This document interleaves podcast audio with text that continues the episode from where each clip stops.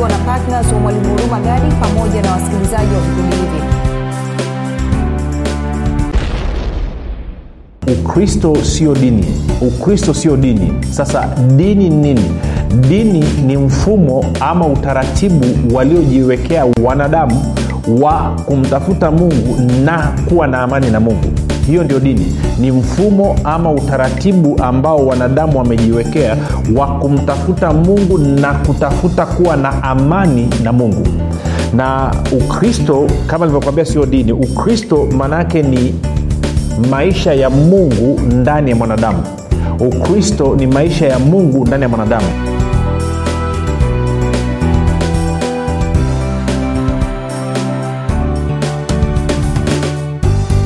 popote pale ulipo rafiki nakukaribisha katika vipindi vya neema na kweli. Kama unasikiliza kwa njia ya redio ama mafundisho ya neema na kweli kama unanasikiliza kupitia facebook youtube ama uh, uzima time podcast. Uh, jina langu naitwa huruma gadi na ninafuraha kwamba umeweza kutenga wakati ama kupata wasaa wa kuweza kusikiliza kile ambacho uh, roho wa yesu kristo anataka kutushirikisha siku hii ya leo kumbuka tu kwamba mafundisho ya neema na kweli yanakuja kwako yakiwa na lengo la kujenga imani yako ili kukufanya wewe uweze kukua na kufika katika cheo cha kimo cha utumilifu wa kristo. Kwa lugha nyingine ufike mahali ufikiri kama kristo uweze kuzungumza kama kristo na uweze kutenda kama kristo Uh, kumbuka tu kwamba kufikiri kwako kuna mchango wa moja kwa moja katika kuamini kwako. Ukifikiri vibaya maana yake ni dhahiri utaamini vibaya. Na ukiamini vibaya utatenda vibaya. Na ukitenda vibaya utapata matokeo mabaya. Na ukipata matokeo mabaya utakachoishia ni kum laumu mungu lakini pia itafanya mtizamo wa watu wanaokutizama kuhusu mungu nao uwe na matatizo. Lakini kama utakuwa unafikiri vizuri maanaake ni kwamba utaamini vizuri. Na ukiamini vizuri utatenda vizuri. Na ukitenda vizuri basi utapata matokeo mazuri. Na ukipata matokeo mazuri basi utamletea mungu utukufu kupitia maisha yako na wewe mwenyewe utakuwa ni mtu uliejaa furaha tele. Hivyo basi amua kufikiri vizuri na namna pekee unaweza ukafikiri vizuri ni kufikiri kama kristo. Na ndio sababu basi mafundisho haya neema na kweli yanakuja kwako kila siku muda na wakati kama huu ili kuhakikisha kwamba tunakujengea uwezo wa kubadilisha kufikiri kwako ili uweze kufikiri kama kristo. Uh, kumbuka tu kama kile ambacho unakiamini kwa sasa hivi eh, kinakupa matokeo yale ambayo unayataka na matokeo yale ambayo yanakubaliana na kweli ya kristo endelea nacho. Lakini kama haupati matokeo basi ni vyema ukasikiliza kile ambacho kinasemwa katika vipindi vya neema na kweli na nidokeze tu kwamba of course tunaendelea na somo letu linalosema kwamba mtu mpya ndani ya kristo. Hii ni wiki yetu ya tatu awa, ama awamu yetu ya tatu na kuna mambo mengi mazuri na makubwa ya kuyazungumza katika awamu hii. Um, niseme jambo moja kwamba changamoto tulionayo rafiki ni kwamba unapojifunza E, unakutana na ufahamu mpya. Na huu ufahamu mpya unapokuja saa nyingine unaleta shida katika kufikiri. Saa nyingine unaleta shida kwa sababu tumezoea namna fulani fulani ya kufikiri na kwa maana hiyo tunaposikia ufahamu mpya inatuletea shida. Na hili tatizo pia hata bwana yesu naye alikutana nalo uh, wakati anazungumza na mafarisayo na wakawa wanapata shida naye wakawa wanambishia wakawa wanamkasirikia wakawa wana, walipanga hata mpaka namna ya kumuua. Na yote hiyo ni kwamba sio tu kwa sababu uh, bwana yesu alikuwa ameleta kitu ambacho kiko, kiko kinyume na mapenzi ya mungu lakini ilikuwa ni jambo ambalo liko kinyume na matakwa na mfumo na mapokeo aliokuwa nayo. Kwao sa nyingine rafiki itakapofika mahali ukaona kinazungumzwa kitu kikawa kinakunyanganya mapokeo fulani fulani hebu jitahidi kuwa mnyenyekevu wa moyo eh, kwa neema ya yesu kristo upokee hayo marekebisho ambayo roho wa mungu anakuletea.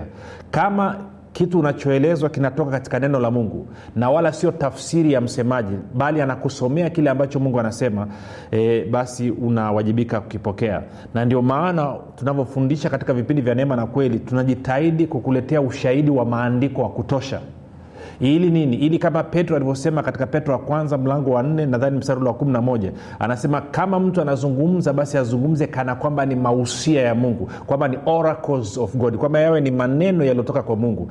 Kwa mimi nachofanya hapa rafiki ni kwamba mimi ni kama spika eh, kwamba nimeruhusu mwili wangu na kinywa changu kitumike na roho mtakatifu ili aweze kuzungumza na wewe na kukujenga ili umfananie kristo. Kumbuka umeitwa umfananie kristo. Basi moja kwa moja tuende kwenye wakolosai tatu mstari ule wa tisa hadi wa kumi wakolosai tatu tisa hadi kumi anasema msiambiane uongo kwa kuwa mmevua kabisa utu wa kale pamoja na matendo yake. Msiambiane uongo kwa kuwa mmevua kabisa utu wa kale pamoja na matendo yake kumi mkivaa utu mpya unaofanywa upya upate ufahamu sawasawa na mfano wake yeye aliyoumba kwa hiyo nimeshazungumza sana kuhusu hichi kipengele lakini kuna engo ambayo tunataka tuichukue e, katika wiki hii yote tutembee nayo. Na hapa anasema kwamba umevua utu wa kale umevaa utu mpya.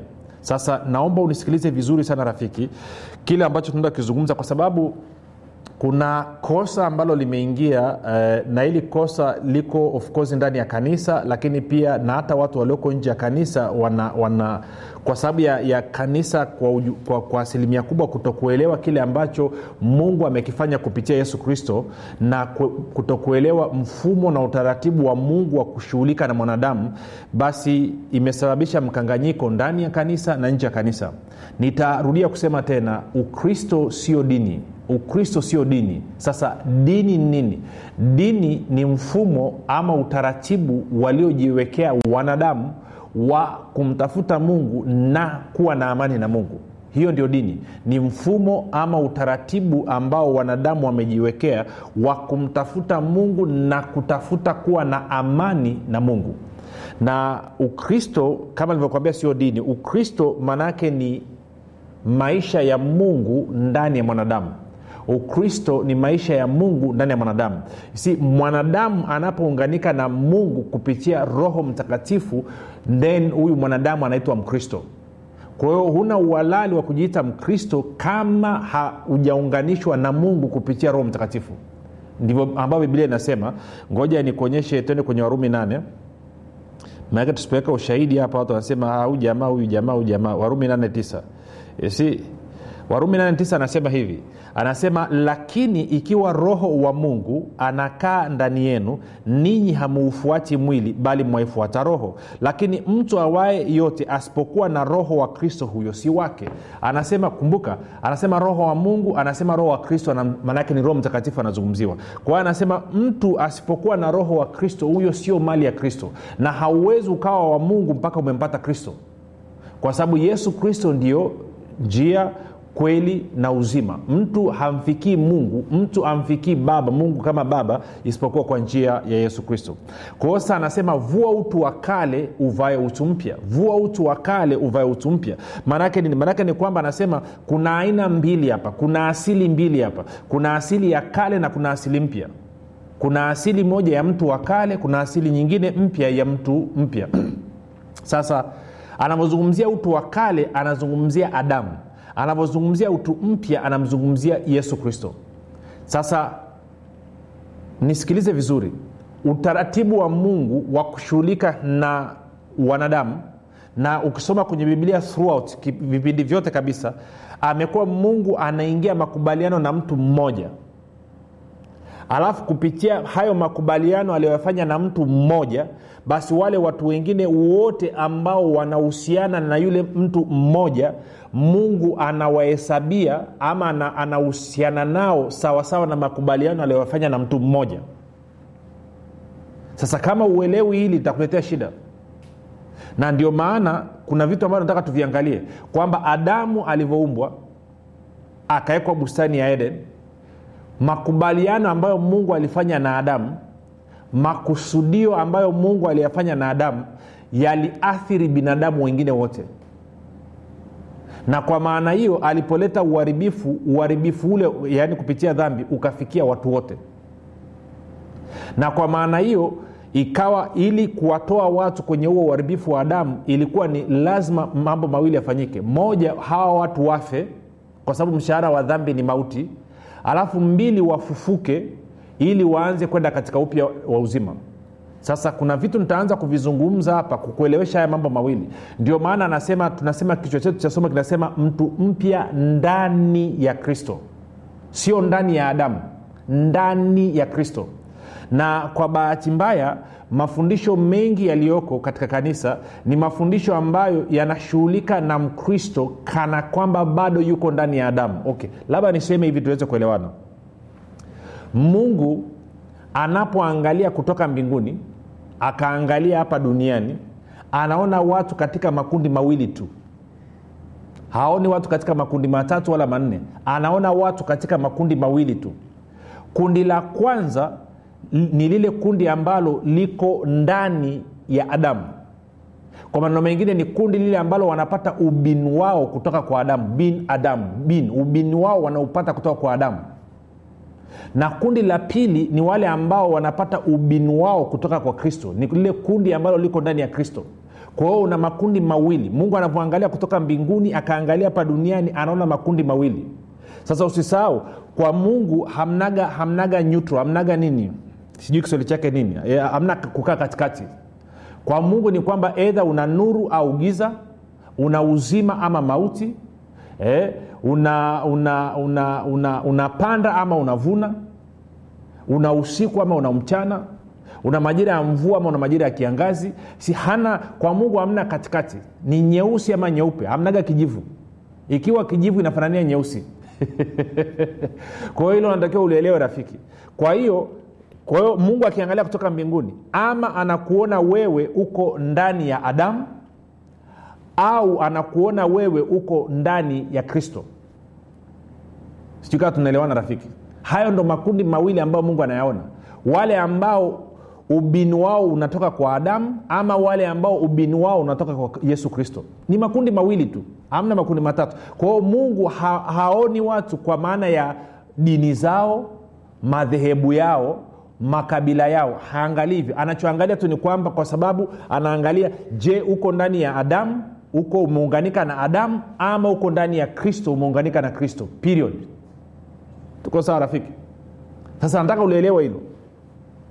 Na kama huo ndio ukweli basi tukiangalia walio ndani ya adamu tukafananisha na wale walioko ndani ya kristo ama wale ambao wana ubini wa adamu tukafananisha na wale ambao wamepata ubini wao mpya katika yesu. Okay, wengine wanasema ubini wa yesu mbona nipe uthibitisho? Si sitaki kuchokonoa vitu vingine ambavyo havina ndio maana ukisoma katika matendo ya mitume okay nirudi hivi.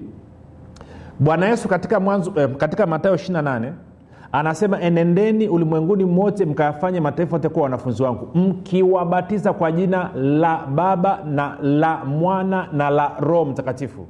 Tuko sawasawa rafiki? Alafu unakuja unaangalia mitume wakati wanatekeleza ili agizo la bwana yesu utaona kwamba walikuwa wakibatiza watu kwa jina la yesu. Na ntakupa ushahidi wa sehemu mbili chapchapu ili kuelewana. Tunaelekea mahali usijali. Tunaelekea mahali. E, twende matendo ya mitume mlango wa nane na mstari wa kumi na nne anasema na mitume waliokuwako yerusalemu waliposikia ya kwamba samaria imelikubali neno la mungu wakawapelekea petro na yohana ambao waliposhuka wakawaombea wampokee roho mtakatifu. 16 kwa maana bado hawajawashukia hata mmoja wao ila wamebatizwa tu kwa jina lake bwana yesu naona hiyo kitu. Ila wamebatizwa tu kwa jina lake nani? Bwana yesu. Huo ushahidi wa kwanza. Sikiliza matendo ya mitume 19 sifundishe habari ya ubatizo kuna hoja nataka kuiweka. Matendo ya mitume 19 tutasoma kuanzia mstari wa kwanza. Anasema ikawa apolo alipokuwa korinto paulo akiisha kupita kati ya nchi za juu akafika efeso akakutana na wanafunzi kadha wa kadha huko. Akawauliza je mlimpokea roho mtakatifu mlipoamini? Wakamjibu la hata kusikia kwamba kuna roho mtakatifu hatukusikia. Akawauliza basi mlibatizwa kwa ubatizo gani? Wakasema kwa ubatizo wa yohana. Paulo akasema yohana alibatiza kwa ubatizo wa toba akiwaambia watu wamwamini yeye atakayekuja nyuma yake yaani yesu. Waliposikia haya mstari wa tano waliposikia haya wakabatizwa kwa jina lake kwa jina la bwana yesu. Kwa hiyo tunapata mekupa tu sehemu mbili ziko nyingi kwamba wanabatizwa kwa jina la yesu. Labda nikupe na nyingine. Tende matendo ya mitume tatu. Matendo ya mitume no mlango wa pili tende mlango wa pili. Mlango wa pili alafu mstari ule wa 36 nitaanza taenda mpaka ule mstari wa 38 anasema basi huyu ni petro anahubiri siku ya pentekoste. Anasema basi nyumba yote ya israeli na wajue yakini ya kwamba mungu amemfanya yesu huyo mliyemsulubisha kuwa bwana na kristo. 37 walipoyasikia haya wakachomwa mioyo yao wakamwambia petro na mitume wengine tutendeje ndugu zetu? 38 petro akawaambia tubuni mkabatizwe kila mmoja kwa jina lake yesu kristo mpate ondoleo la dhambi zenu nanyi mtapokea kipawa cha roho mtakatifu. Anasema mkabatizwe kwa jina lake yesu kristo. Sasa nisikilize vizuri. Sababu mitume walikuwa wanawabatiza wanafunzi ama wanawabatiza watu walioamini kwa jina la yesu ni kwa sababu wao watu wanaoamini walikuwa wanapata ubini mpya. Kwamba ubini wao sasa hivi unakuwa ni ubini wa yesu kristo. Sijui nanyelewa wanaingia kwenye ubini wa yesu. Kumbuka kabla ya kuzaliwa mara ya pili hawa watu walikuwa na ubini wa adamu. Na hey, sasa nataka kugusa vitu vingi lakini ni- ni- nivumilie tu na ndio maana bibilia inamwita yesu. Najua watu wengi sana wakifundisha wanasema yesu ni adamu wa pili. Yesu sio adamu wa pili. Yesu ni adamu wa mwisho. Bwana yesu alikuja kuanzisha kizazi kipya new race of being. Alikuja kuanzisha eh, eh, jamii mpya jamii ya watu wapya. Moja nikuonyeshe tende kwenye kwenye wakorinto wa leo tutaenda mistari mingi ndugu lakini vumilia wakorinto wa kwanza 15 nianze mstari kama ule wa 45 nadhani utatukalia vizuri kwa ajili ya pointi yetu. Ehe 45 wakorinto wa kwanza 1545 anasema ndivyo ilivyoandikwa mtu wa kwanza adamu akawa nafsi iliyo hai. Adamu wa mwisho ni roho yenye kuuisha. Kwa yesu sio adamu wa pili yesu ni adamu wa mwisho. Alipokufa pale msalabani akasema imekwisha maanaake ni kwamba alikuwa amekuja kuanza kusababisha kizazi cha adamu kufikia mwisho na kuanzisha kizazi kipya ambacho kiko ndani ya yesu kristo. Kizazi kipya ambacho kitapata ubinu wake kwa yesu kristo. Kabla ya hapo wewe kabla ya kuzaliwa mara ya pili ulikuwa una ubini unaotoka kwa adamu. Ndio maana unaitwa mtu wa kale lakini baada ya kuzaliwa mara ya pili umepata ubini mpya wa yesu kristo. Ndio maana unabatizwa kwa jina la yesu kristo. Na ndio maana si watu wengi najua wengi hata mi mwenyewe huko nyuma nilibatizwa kwa jina la baba na la mwana na la roho mtakatifu. Maagizo ukitaka kujua bwana yesu alikuwa anamaanisha nini kwenye matayo 28 nenda kaangalie mitume waliokaa miaka mitatu na yesu walitekelezaje ilo agizo la yesu. Na ukisoma kwenye matendo ya mitume huoni sehemu hata moja ambayo kuna mtu alibatizwa kwa jina la baba na la mwana na la roho mtakatifu. Watu walibatizwa kwa jina la yesu. Kwa nini? Kwa sababu walikuwa wanapewa ubini mpya. Ubini wa nani? Ubini wa yesu kristo. Na unapopewa ubini wa yesu kristo ndo anasema kwamba umevaa utu mpya. Moja nikuonyeshe kitu kingine. Tuende kwenye wagalatia tatu. Wagalatia tatu. Sasa iko kwenye somo la ubatizo usije ukaniandikie meseji una hasira. Ah, ah, mi nasoma neno tu. We relax. We, e, twende kwenye wagalatia mlango wa tatu nianze mstari wa 25 mpaka wa 27 anasema lakini iwapo imani imekuja hatupo tena chini ya kiongozi. Kwa kuwa ninyi nyote mmekuwa wana wa mungu kwa njia ya imani katika kristo yesu. Anasema ninyi wote mmekuwa watoto wana wa mungu kwa imani katika kristo yesu. 27 anasema maana ninyi nyote mliobatizwa katika kristo mmemvaa kristo. Kwa hiyo tulipobatizwa katika kristo tunapobatizwa kwa jina la yesu tunavaa ubini wa yesu kristo. Kwa hiyo inamaana ubini ule wa adamu unaondoka then navaa utu mpya unapata ubini wa yesu kristo. Kwa maneno mengine mungu anaanza kudili na mimi sawasawa na makubaliano alionayo na yesu na sio sawasawa na makubaliano aliyokuwa nayo na adamu. Kumbuka adamu alipoleta alipofanya uasi akaleta shida kwa binadamu wote. Tende tukaangalie tende kwenye kwenye warumi tano.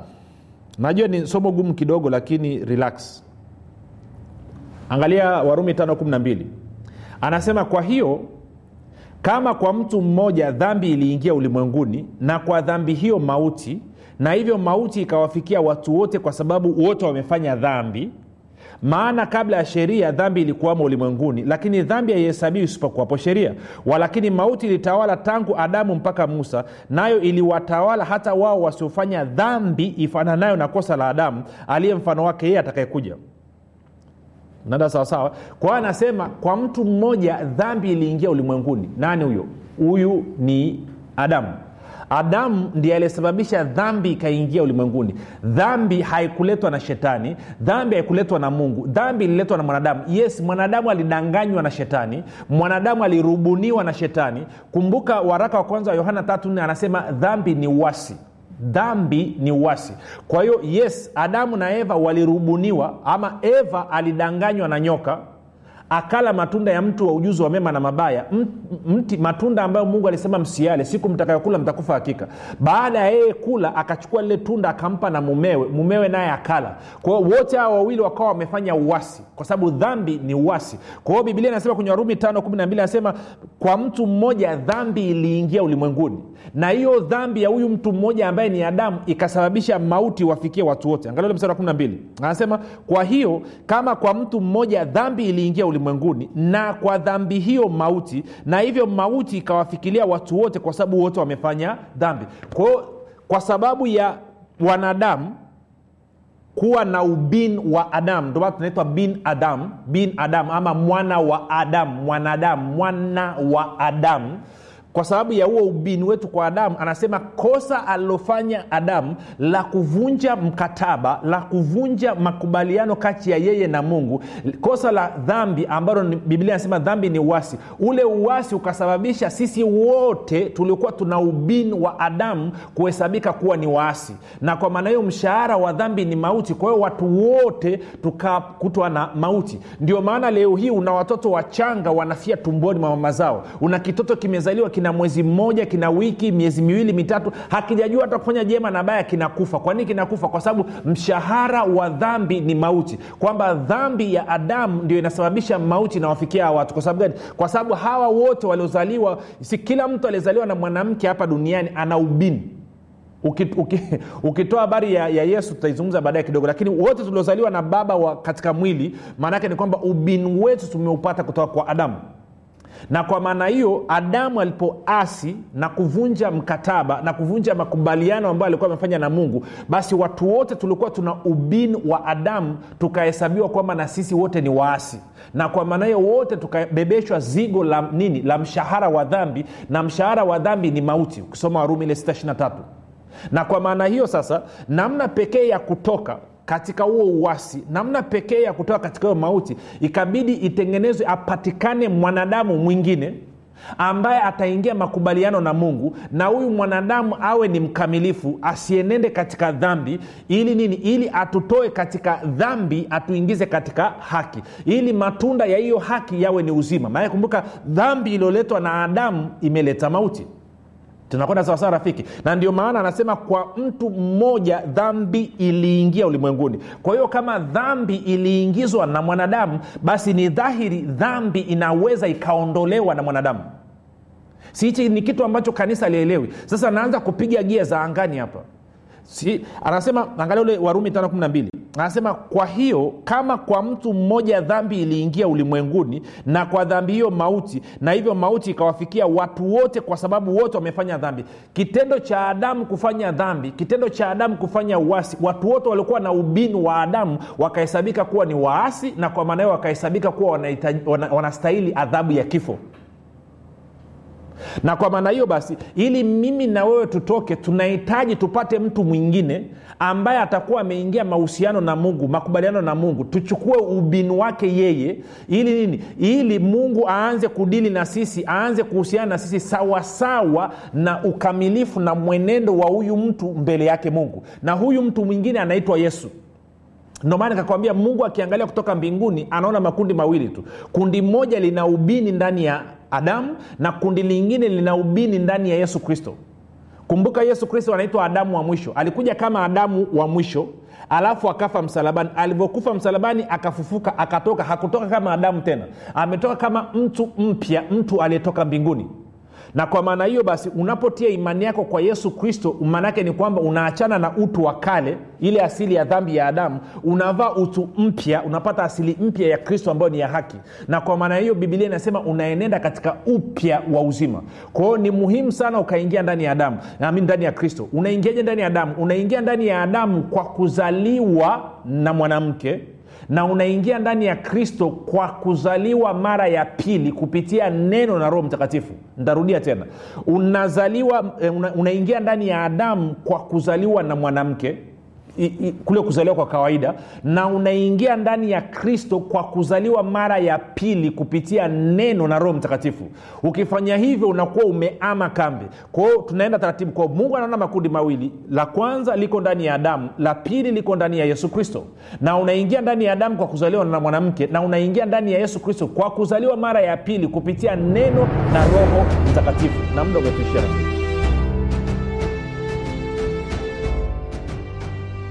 unafahamu kwamba imani ni mtumishi asiyeshindwa? Unafahamu kuwa pasipo imani haiwezekani bali palipo imani yote yanawezekana. Zaidi ya yote unafahamu kuwa ni kwa kutumia imani tu ndio unaweza kuizima mishali yote yenye moto ya shetani. Majibu ya maswali yote haya utayapata ndani ya kitabu cha imani makini kilichoandikwa na mwalimu huruma gadi. Watu wengi waliosoma kitabu hiki cha imani makini wamepata majibu yao katika maeneo mbalimbali ambayo yalikuwa yakiwatatiza kama eneo la afya ulinzi uchumi na kadhalika. Na wengine walikuwa wanaona imani ni jambo gumu haliwezekani. Wameweza kuitumia imani yao na kupata majibu kiurahisi kabisa. Unasubiri nini? Kwa nini uendelee kuteswa na ibilisi? Piga simu sasa kupata kitabu cha imani makini. 7645242 au 6735242 au 7895242 nitarudia 7645242 au 6735242 au 7895242 ndiyo imani makini siri ya ulinzi ushindi na mafanikio.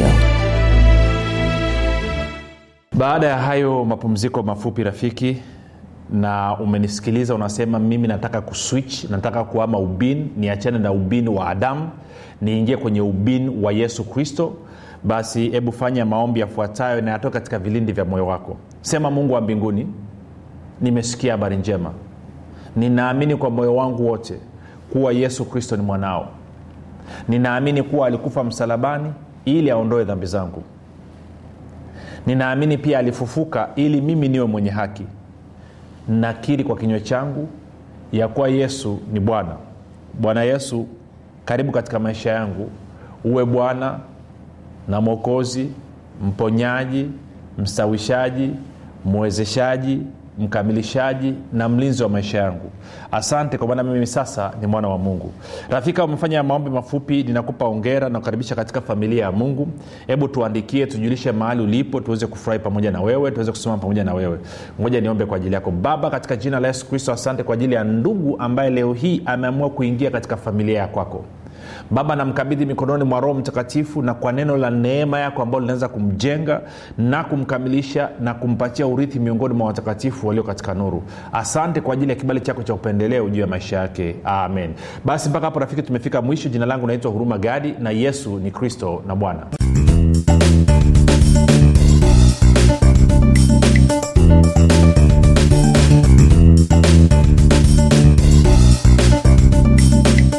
umekuwa ukisikiliza kipindi cha neema na kweli kutoka kwa mwalimu huruma gadi. Kama una ushuhuda au maswali kutokana na kipindi cha leo tuandikie message ama tupigie simu namba 7645242 au 6735242 au 7895242 nitarudia. 7645242 au 6735242 au 7895242 pia usiache kumfolo mwalimu huru magadi katika facebook instagram na twitter kwa jina la mwalimu huru magadi pamoja na kusubscribe katika youtube chaneli ya mwalimu huru magadi kwa mafundisho zaidi